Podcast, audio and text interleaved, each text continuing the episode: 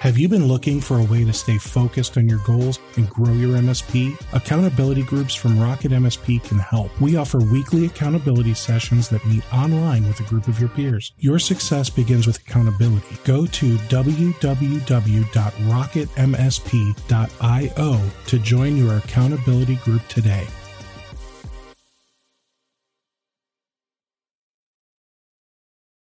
Hey, everybody. Welcome to another episode of the Rocket MSP podcast. I'm excited. Today, I'm going to be joined by Bruce McCully from Galactic Advisors. So let's bring him on. Hey there, Bruce. How you doing, sir? Hey, Steve. Good to see you, sir. How you doing? I'm well. I caught you taking notes. Sorry. I take a lot of notes because, you know, if I write it down, I have a chance of not sounding as stupid. So that's kind of one of the things that I'll be doing throughout the session today. Is, is that what I need to be doing? All right. So, Bruce, I've had you on in the past and we, we talked a little bit about Galactic Advisors and what it is that you guys do over there. And now I also know a few people that have worked with you. So that's pretty exciting. Are they saying good things? They're saying excellent things. All right. Excellent things. And I'm not so, even paying Steve for this, guys, just so you know. He's he's not. I asked him to be here because I know Bruce is I'm not going to say he's the best at security because I don't know if anyone's the best, right? But he knows what he's doing. Okay. So I'm at least going to give him that much and say if you're struggling with security as an MSP, reach out to Bruce. Okay. So let's just kind of dive in, man, because I want this to be short and sweet, packed with good info. So Kaseya happened, SolarWinds happened. Um, Kaseya what?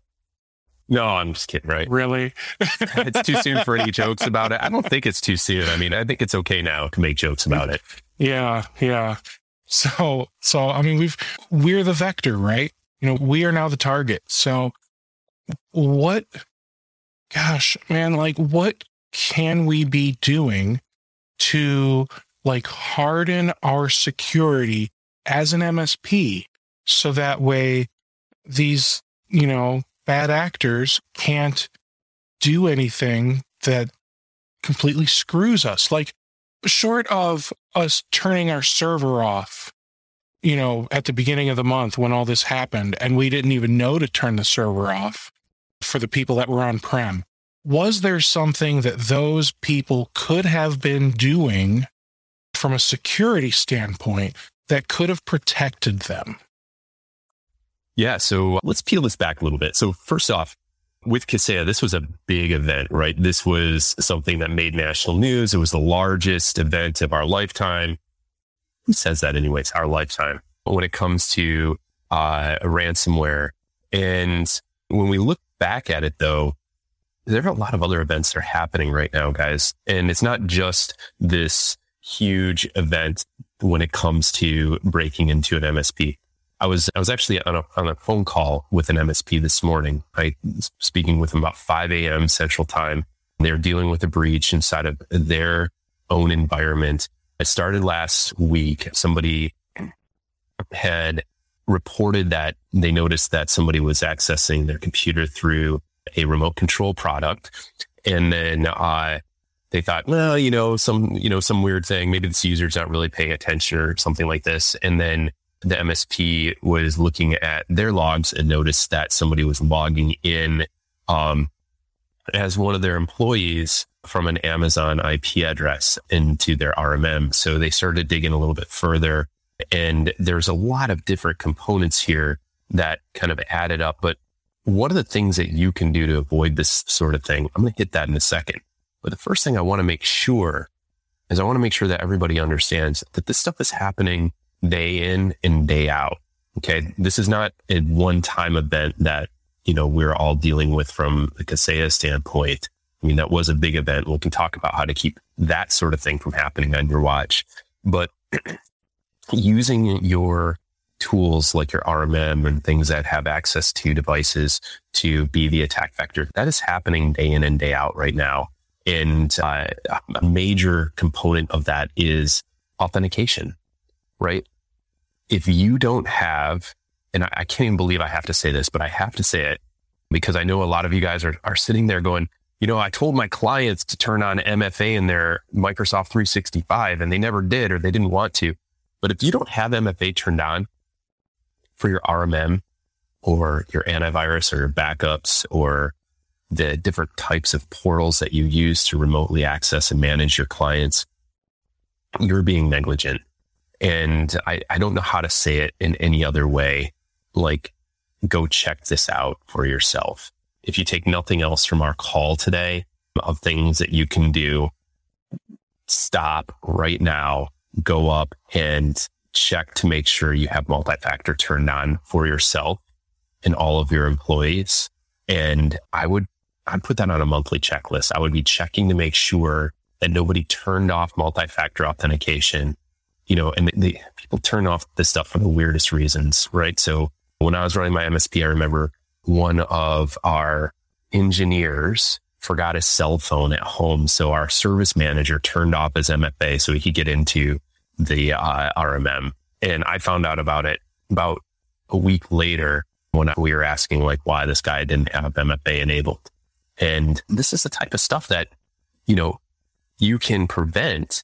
And of course, we're going to dig into the other pieces, but just start with making sure you have MFA enabled and then the other piece to authentication that people don't talk about so much, but I want you to think about it is API keys. And it's making sure that you not only have MFA enabled on your accounts, but those API keys, the things that don't require multi-factor authentication, make sure you're going through and rotating those once in a while. And yeah, I did just say that you can rotate your API keys. And this way you don't have to worry about if there was a breach at one of your providers that has an API key or something like this, that is out there in the world. And so you could rotate those on a 90 day, 60 day, or even a 30 day basis. But we want to make sure that we're getting API keys rotated. So that's where I would start out, Steve. And I just want to clarify you, you say rotate your API keys. I know that when I look at my APIs, it says regenerate key. That's what you mean, right? Just regenerate yeah. a, a brand new key because there is a chance that API key could get hacked.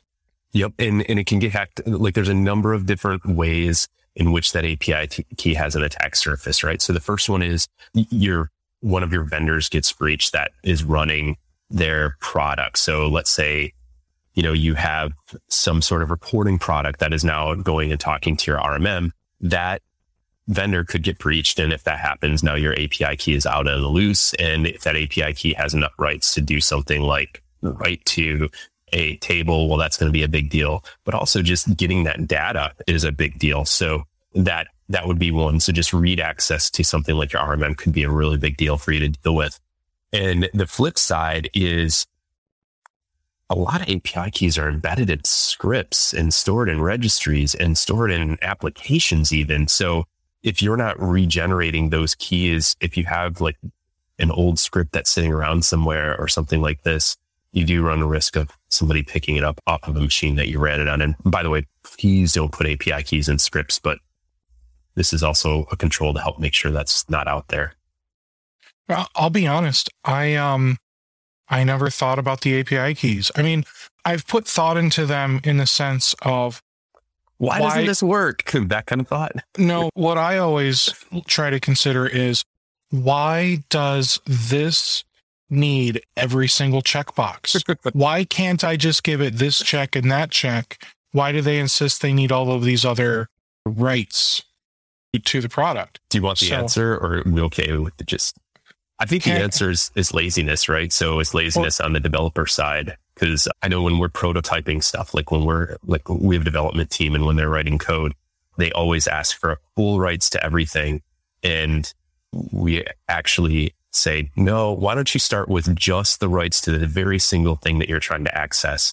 It's just a different way of doing your writing of your code base. So yeah, I think it's, I think that's just a kind of the same situation that we all run into when it comes to these different, different programming assignments and products is, is laziness. Just, just start with everything and then hack it back rather than starting with just what you need.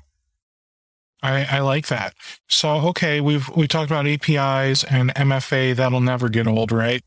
What other things should we be doing to keep ourselves uh, just, I don't know. I don't I feel like keeping ourselves honest isn't the right way to, to approach this, but we do need to be accountable for what's happening on our software and our machines and, and everything else for obvious reasons.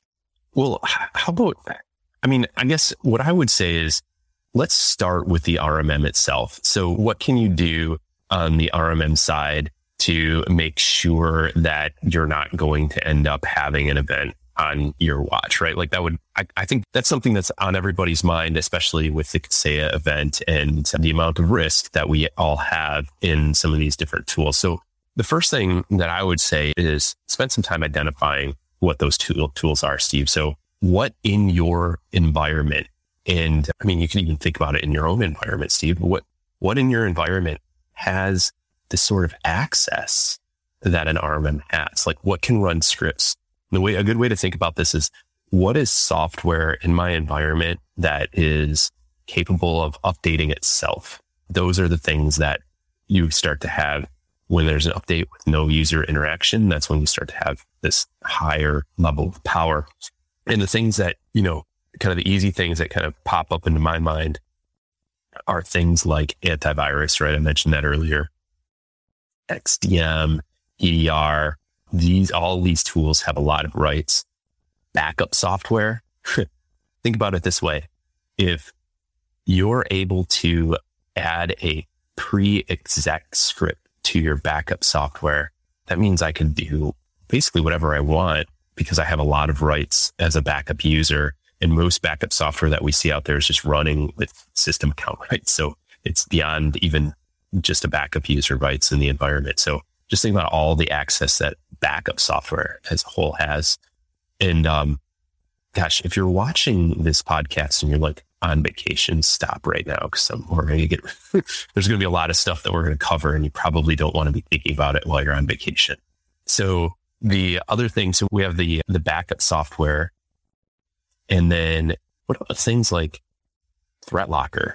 I mean, love the guys at ThreatLocker. And they have great product, but you know, that has a lot of rights in the environment. You have SASEs, like any of these endpoint solutions, those have a ton of rights in the environment.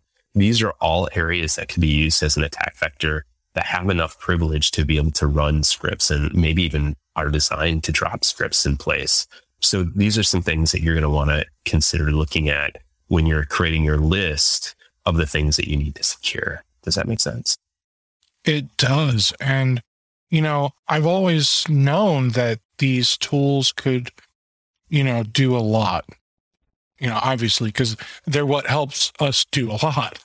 But I've never really thought of it in the sense that any of these tools could be hacked, not just the RMM or or the PSA who, you know, it's not they're not going to get a lot from the PSA other than the PII. You your remote control tools too, right? So that yeah, yep and your PSA might have a lot more information in it than you expect.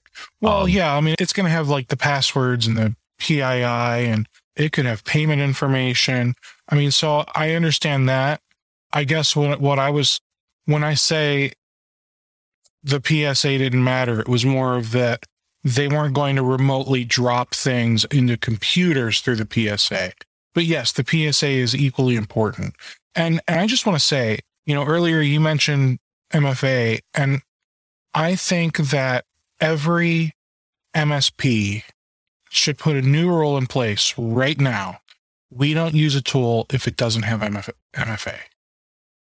I'm with you. And I would go as far as to say if if I'm running MS, uh, MSP and I see somebody disable MFA on their own account or disable MFA for somebody in on in the environment, that's a pretty big offense. Like I might, you know, I, they might be up for like a public pants down spanking, like right in front of everybody. I don't know, whatever it is. You come up with your own uh, sort of punishment, but I, I think it's definitely going to be something big.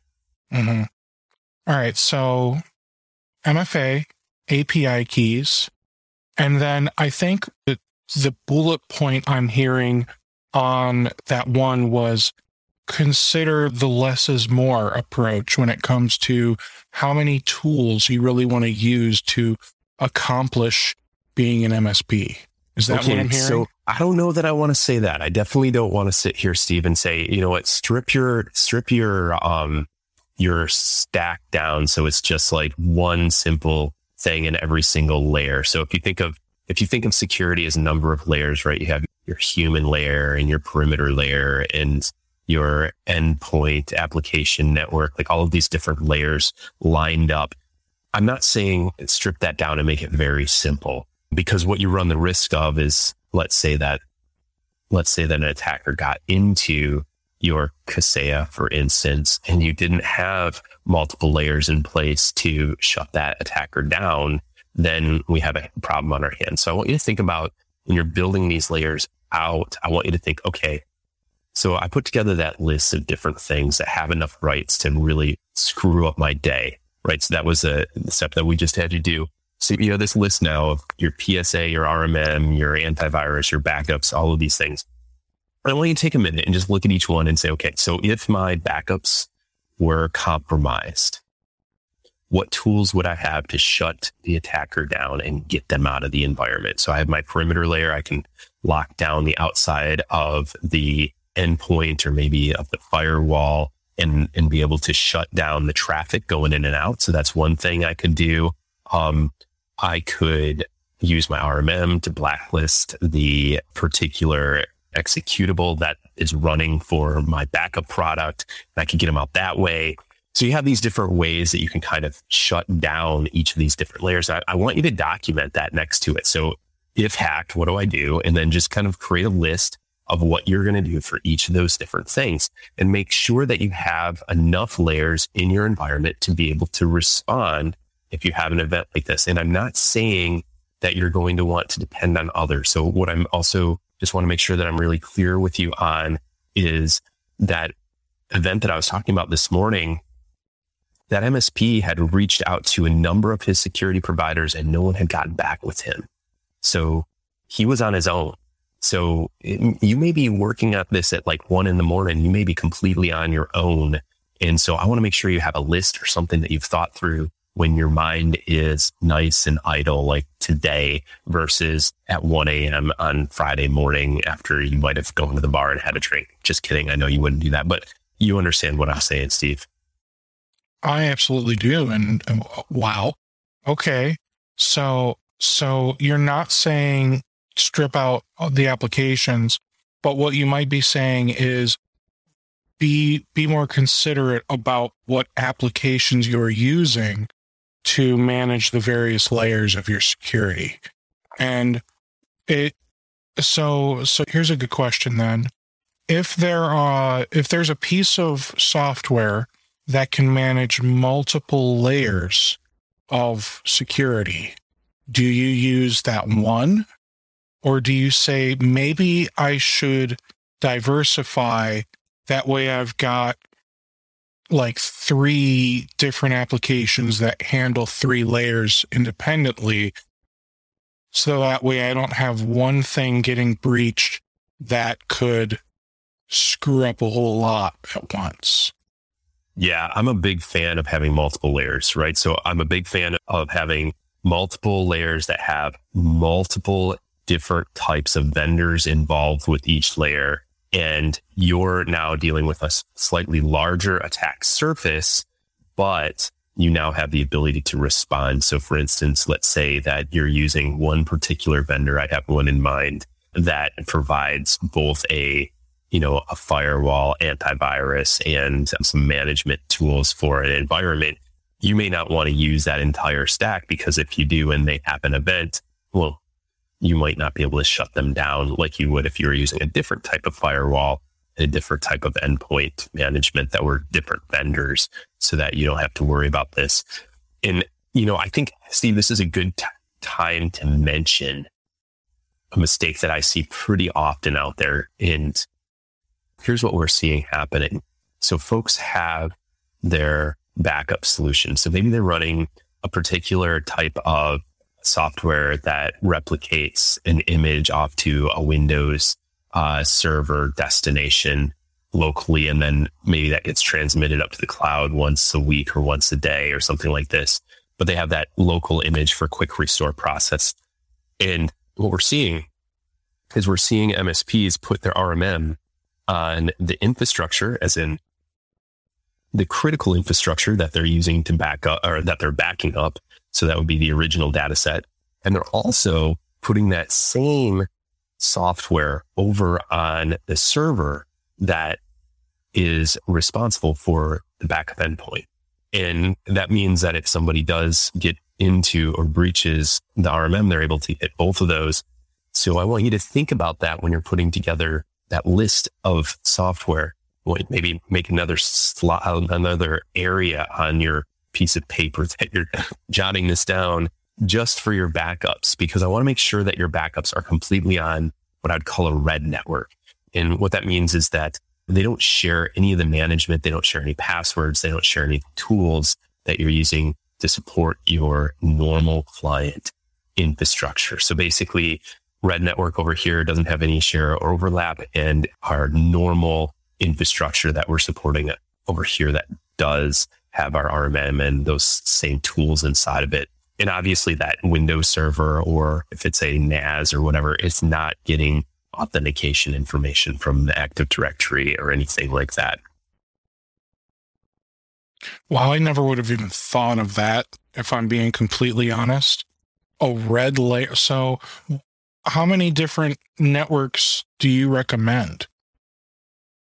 Okay, so just a red and a blue or yeah, so I would recommend so if you're a if you're a CSP, like let's say you're a cloud service provider and you have a infrastructure that maybe you're hosting a client in Azure or something like this, or maybe you have your own infrastructure that you're hosting inside of.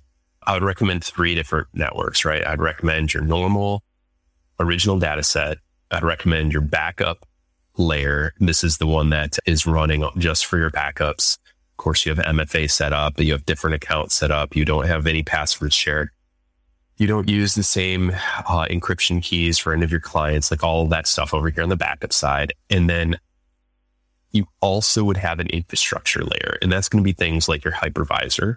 And the reason that you want that separate is because that's usually capable of running commands on the original data set. So just think about it. If I get into your Hyper-V or I get into your VMware, it's very easy for me to run a command on the guest operating system. So that would be the other layer. If I were just putting together like quick, like full on, completely segmented layers that have their own authentication sources, that have their own user accounts and passwords that are completely broken out. So I would break those out into different pieces. Now, if we're talking about a normal network, what kind of layers would I do there?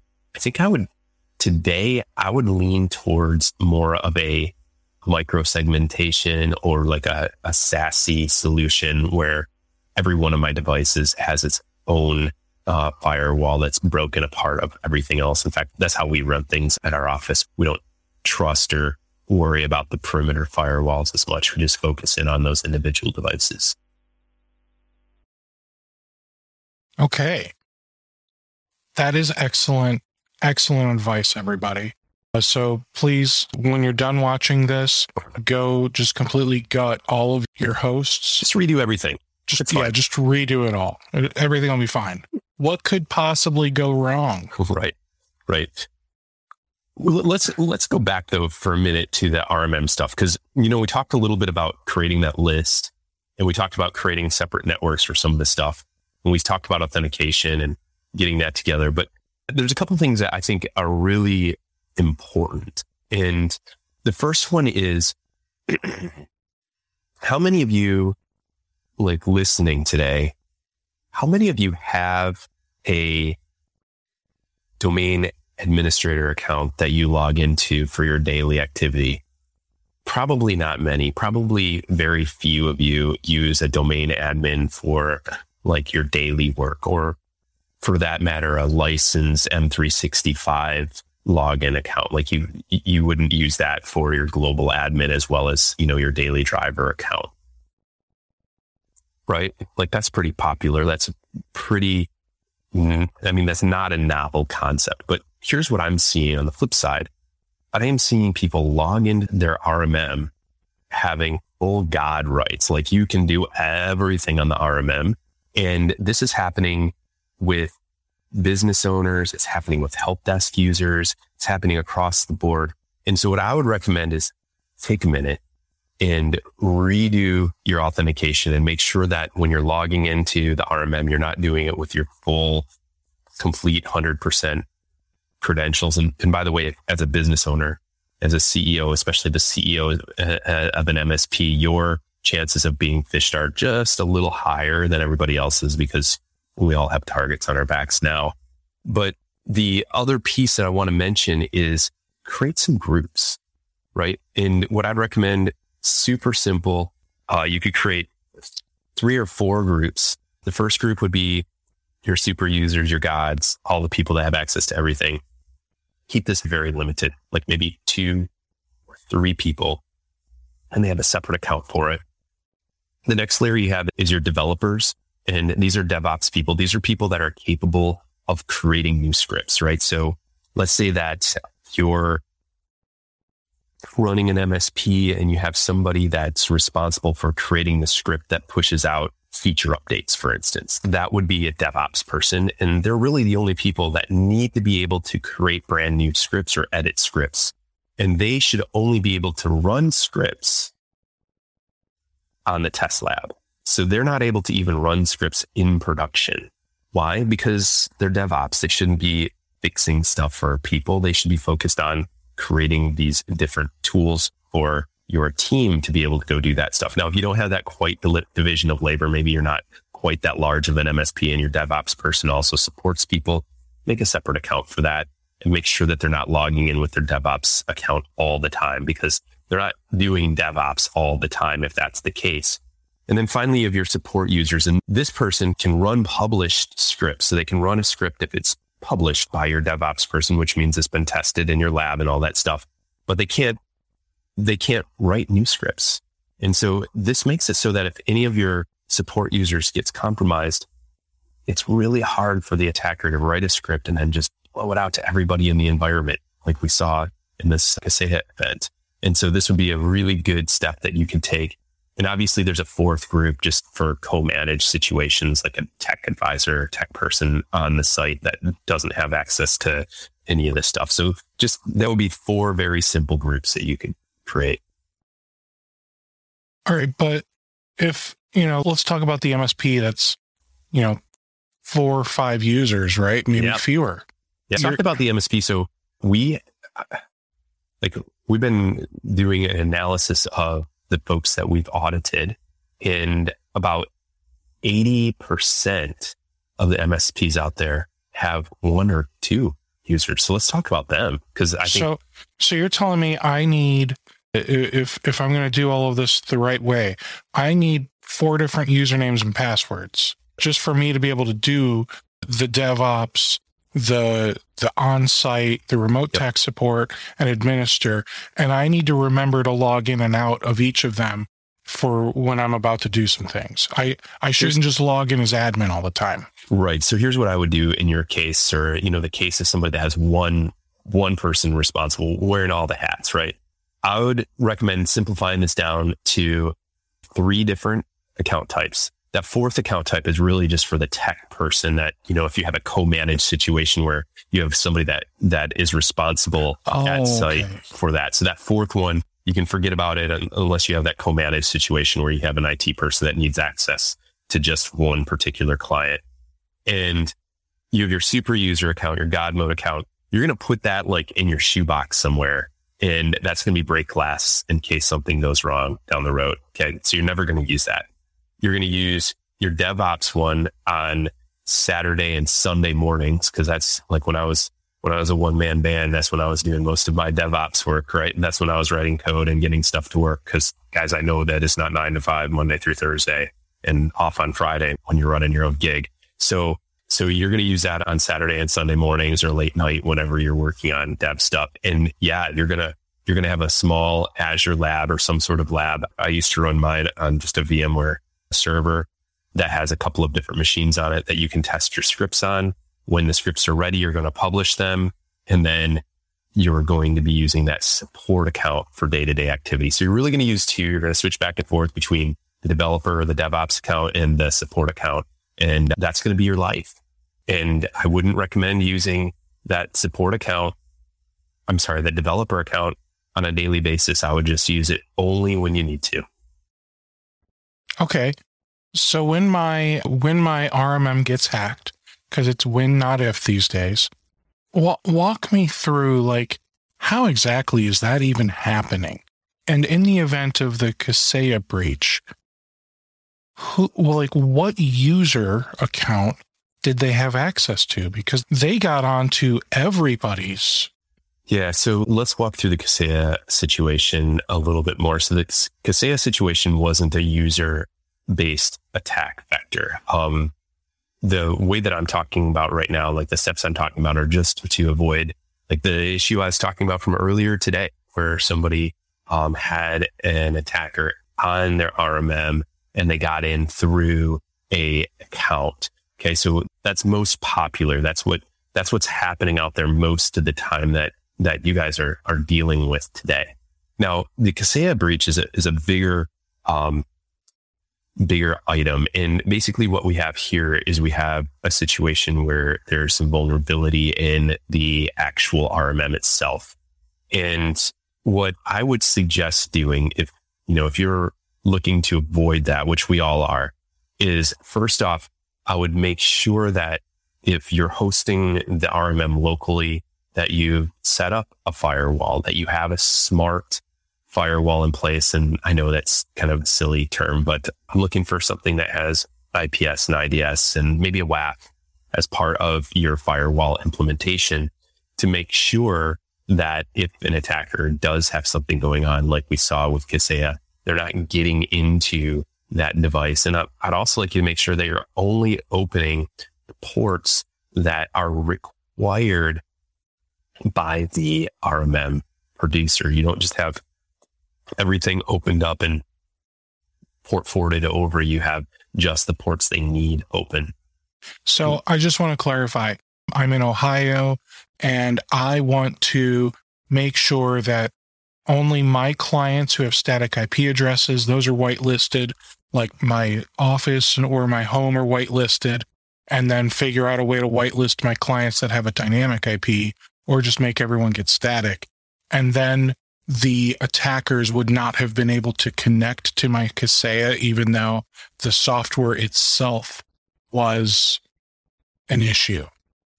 Yeah, so that's how we used to do it on RMM, like running my MSP, is we did just what you described. Now, there is a challenge, which are remote users that are moving around out there. And you can do some stuff for that. Like you can do a reverse proxy to allow you to just allow those folks in and make sure that their traffic is segmented off and they can't access your configuration interface.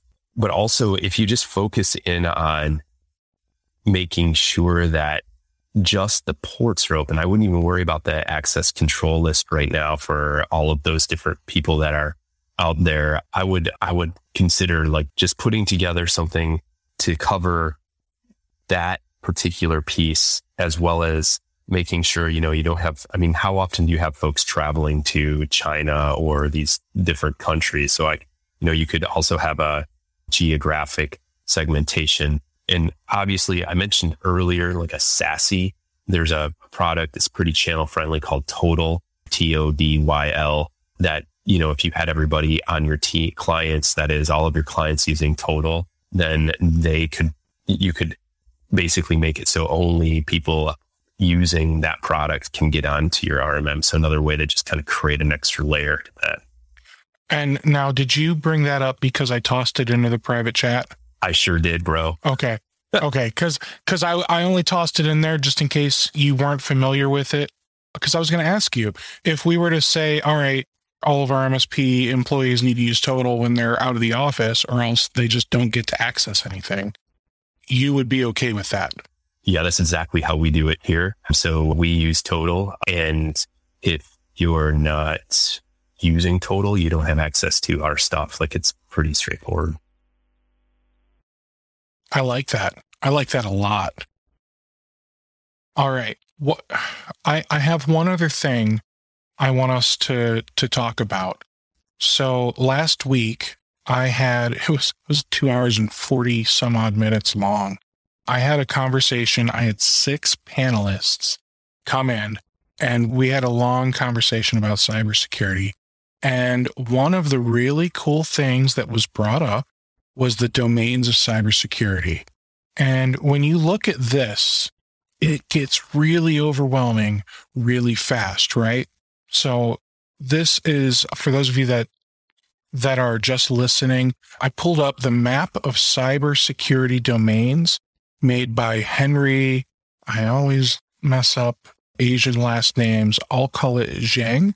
March 2021, revision 3.1. So with this,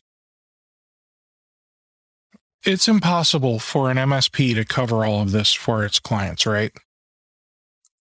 Yeah. So when you start looking at something like this and you start considering having to support all of these different components, it gets, yeah, it gets a little out of control. But we do have some things in place to simplify this. So if you're looking at this, like, I mean, for the people that aren't seeing your screen right now, it looks, I mean, it looks like somebody took a colored pencil and just scribbled all over, basically. Um, it really does, man. It's intense. I haven't seen this map before, but the nice thing is that all of these different domains map back to controls that you can pick out using like a NIST 800 171 standard or the CMMC standards as they get more and more developed. Um, those allow you to now take a look at these different domains in a perspective that's now actionable. And so that's really the path to success if you're looking to kind of combat this on your own and kind of get out there and start moving through and figuring out what you should have in play and what kind of controls you should have in place from a cybersecurity standpoint. So All it's right. kind of leaning back to those standards and the standards give you that framework that's been proven over time so that you're not kind of reinventing the wheel in order to deal with the scribbly crayon mess that you just put up on the screen. All right, that's fair. Is there anything else that you think MSPs should be doing like as you know a bare minimum alongside all of those other things you brought up well guys i'm not like i have a i have a whole checklist that i put together. Actually i'll steve i'll get you a list and the actual link to that here. Thank we'll you. throw it over in the chat. We have a whole checklist on hardening your rmm we'll get that out to everybody. But the thing is that this is just dealing with your tools. And if we think back to that whole puzzle that we just were going through and, you know, Steve just put on the screen of all of these different components and how to keep up with everything. But and more to, importantly, and to clarify, just so you know, that's a skill set map, not a controls map. Okay. I just, I could only see it a little bit. So, but right. that, that's a lot of different stuff to one, keep up with but two, and I think this is the, the hardest part to educate your clients on, because when it comes down to it, security isn't about controls. It isn't about telling somebody they have to do something. It isn't about forcing MFA down a user's throat because you said that they needed to. It's about culture. It's about changing the way and the mindset that user has when it comes to decisions that they're making on a daily basis. And we can divide it up into any number of different segments and we can focus in on different policies. But until we impact that culture, until we modify the way people think about this stuff, we're all going to be struggling because ultimately you can have the best RMM in the world with the greatest fortress around it and you could be sitting in Ohio and not have to worry about anybody getting in to your RMM. but your user could be rolling out the red carpet to an attacker, having himself a business email compromise on their hands. And now you're running the fire drill and guess who they're pissed at? You, right? Or you could turn on your MFA. You could go to them and just say, look, I'm turning on MFA to all of my clients. You better use it. If you don't use it, I'm going to kick you out of my client base. So you're not going to be my client anymore because everybody has to use MFA. And then the minute they have a problem logging in, who are they going to be mad at? It's not Microsoft. It's going to be you because you told them they had to do it. If on the other hand, you take them through this journey, if you help them understand and lead them from where they're at today, and most clients today are kind of at this basic needs spot right now where people are, they're, they believe that it's their MSP or somebody else's job to make sure that they're secure. They believe that everything that's happening in the environment will not happen to them. And they believe that ultimately, if there's a problem, it's going to be somebody else that's going to dig them out to a spot where what I would call security conscious. And when somebody's security conscious, they understand that security is a collaborative journey and that there's a responsibility on the user side, as well as the organization side, as well as the business side, and of course the technical side to make sure that security is in place. And so that's a big challenge, I think, is, I mean, the RMM checklists and, mm-hmm. you know, looking at a NIST 800 171 control set or looking at this list of different capabilities that an individual must have. Ultimately, none of that matters if we can't get users to share the security mindset, the security culture. Thank you for that, Bruce. Now, why would an MSP want to reach out to you and start working with you? Yeah. So if, well, first off, if you're listening today and you haven't bought my book, it's called Level Up. It's available on Amazon.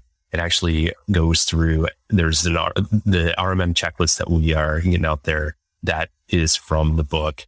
And it goes through and talks about some of the tactics and steps that you can take. And it goes, I mean, it's how to, like it gets down in the weeds and walks you through how to actually secure your MSP. Because ultimately, as an MSP, you can do a lot of this stuff. Like you can get this stuff done. The challenge is having a roadmap, having the time and understanding that getting security to go in place, it's, it's about changing a culture or a mindset. And MSPs come to us when they want to have tools to be able to do penetration tests to show their clients or prospects what an attacker will get to if somebody on their team clicked the malicious link, for instance. And they also come to us to help with the accountability around hardening their MSPs. And we do a, for instance, we do a monthly accountability group for our partners where we go through and we say, Hey, how are we doing on this? Have you checked, taken a look at this and just kind of push? I guess we become that, what would you call it? Probably, you know, that, that nagging mother-in-law of security. I think that's what we become a little bit, but it's kind of necessary sometimes to have somebody look over your shoulder and say, Hey, has this happened? Or, wow, we just looked at your firewall and this is open and it wasn't before. Should it be? Let's talk about it. So that's why people turn to us, Steve. And I mean, I, I think everyone's definition of affordable may be different, but would you say that you guys are affordable? Of course, I'd say we're affordable, Steve. Yeah. So our lowest end packages are around $500 a month. So, I mean, just as, as you guys are planning for numbers and stuff like this, that's kind of what you're looking at. We base it on the size of the MSP. So it goes up from there. And, you know, I would say it's pretty affordable. I mean, if you want to, if you want to improve your cyber, if you want to level it up, this is how to do it. But at the same time, I'd mention that a lot of folks right now are looking at outsourcing, like you're looking at outsourcing your security response or you're out looking at outsourcing your CISO services or something like that. And I would just give you a word of caution that if you don't start learning now, when will you start? And also just the flip side of that is security is where the money's going to be at going forward. Like in 2020 and beyond, like security is where you're going to be increasing your spend and your clients are going to be increasing their spends. And so if you're not doing that and you're basically giving away that, that revenue stream or just kind of taking a small chunk of it, you're basically, I mean, you're giving up the mineral rights to your land, right, guys? You, you have all of this investment that you've made in building your reputation and all this stuff. And now you're basically just able to farm the surface. You're not able to get to all the oil and the real goodies when it comes to the value of what you've built up as an MSP. All right. Well, I feel like this has been incredibly valuable, Bruce. Truly, thank you. I've learned some great tips. I hope you guys have all learned some great some great tips. Check out Galactic Advisors with an O, right? Yes. Advi- I had to think through that. I had to kind of go through that. It's crazy that there's like two different ways to spell almost everything, right? So galacticadvisors.com and uh, you can even go to uh, what is it galacticadvisors.com slash rmm yeah you know what steve what i'd recommend guys if you're on the call this is a little easier. Go to Galactic Scan, www.galactic scan, and that's uh, galactic like it sounds, and then scan with an A. It's gonna be like that today, huh? Slash RMM dash checklist. So so head that direction. I think you'll that'll help you out, and that goes through all of the pen testing stuff we do, and just the different types of things that we can do for you. And I've been to the site it is secure with an SSL certificate. Everything's everything's good there. So he's he actually knows something. So that's good, guys. Thank you, Bruce. Do you, anything else that you want people to know before we sign off? Oh gosh, Steve, I can't think of anything. Any other stump the chump questions for me, sir? what RMM should we be using? Oof, that is a good question. All right.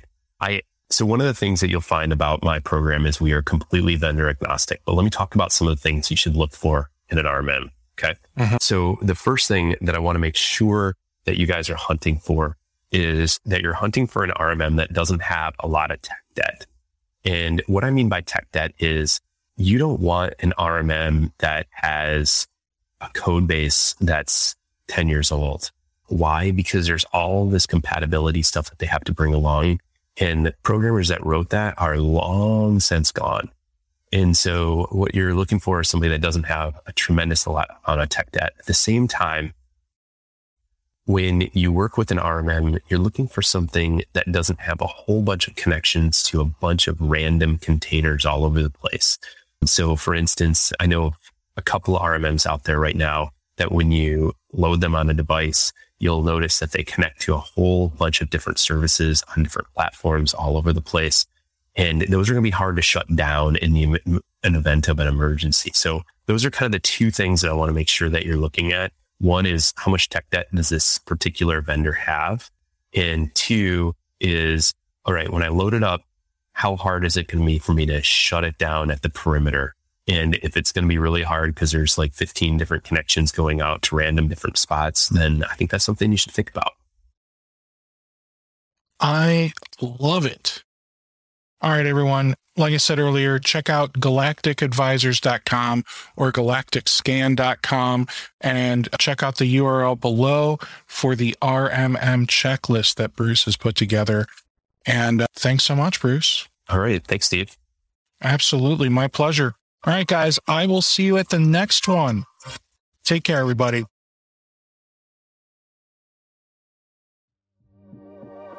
Have you been looking for a way to stay focused on your goals and grow your MSP? Accountability groups from Rocket MSP can help. We offer weekly accountability sessions that meet online with a group of your peers. Your success begins with accountability. Go to www.rocketmsp.io to join your accountability group today.